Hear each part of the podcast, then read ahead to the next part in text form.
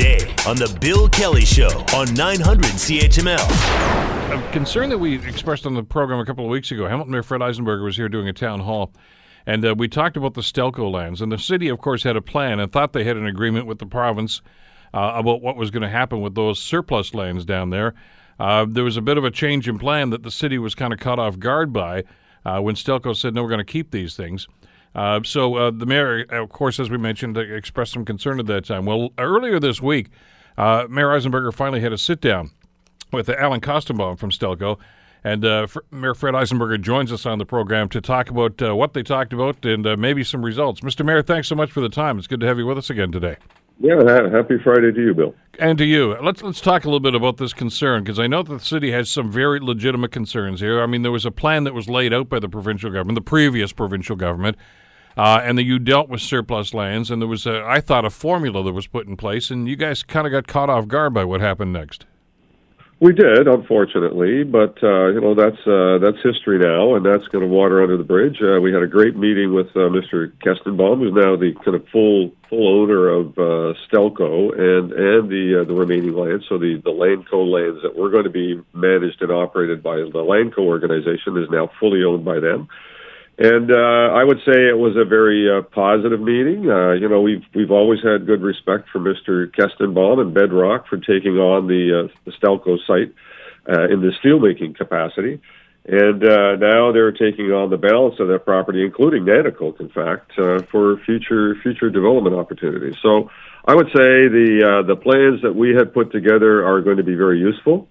Uh, we had some discussion about uh, the highest and best use and uh, ensuring that it maximizes the employment value. Of course, you know, as a as a, an entrepreneur business person, they're also looking to maximize monetary value, which is reasonable. Mm-hmm. Uh, and uh, you know, and we, we we've said all along that this is a uh, this is a gold mine of uh, opportunity for future immediate jobs that can be uh, delivered right here in Hamilton, clean industries that can come here and employ uh, you know many many more people. So I think we're on the same page. We certainly had that kind of conversation, and uh, I think it was a very positive outcome and result.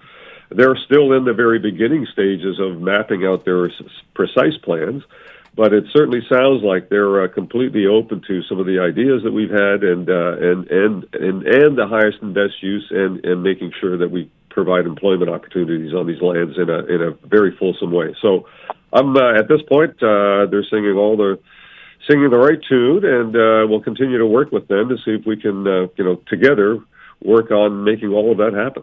Did you get any clarification? It sounds as if uh, that you did talk about this about about who actually may be on uh, the, these uh, tracts of land, Mr. Mayor, because uh, I know that the city's plan was to try to find somebody who might want to come in here and set up their shops here.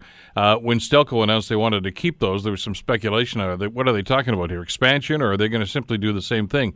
When you say you're on the same song sheet as them, does that necessarily mean that that uh, Mr. Kestenbaum is also looking at trying to bring in outside businesses to this this property?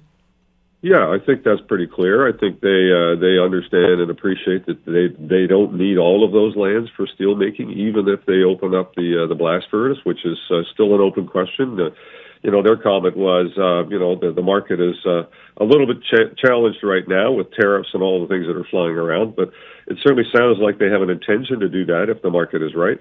But having said that, they uh, they they won't need all of the available lands that are there for steelmaking, and so uh, they're going to be in the business of uh, offering up parcels of land for future industrial and uh, commercial development.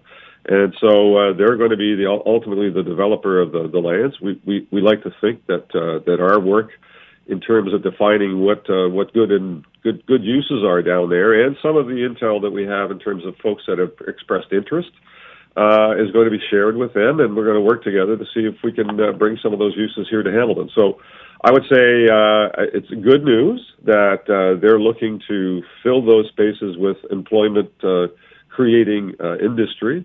And uh, and the uh, you know the vision I think that we've had for the lands is is you know certainly Uh, in, in, their ears and in their uh, in their sight line in terms of a future vision for those lands as well. So I, I I really feel that there's a lot of optimism here that we're heading towards the kind of opportunity that we were hoping that this land would be. The Bill Kelly Show, weekdays from 9 to noon on 900 CHML.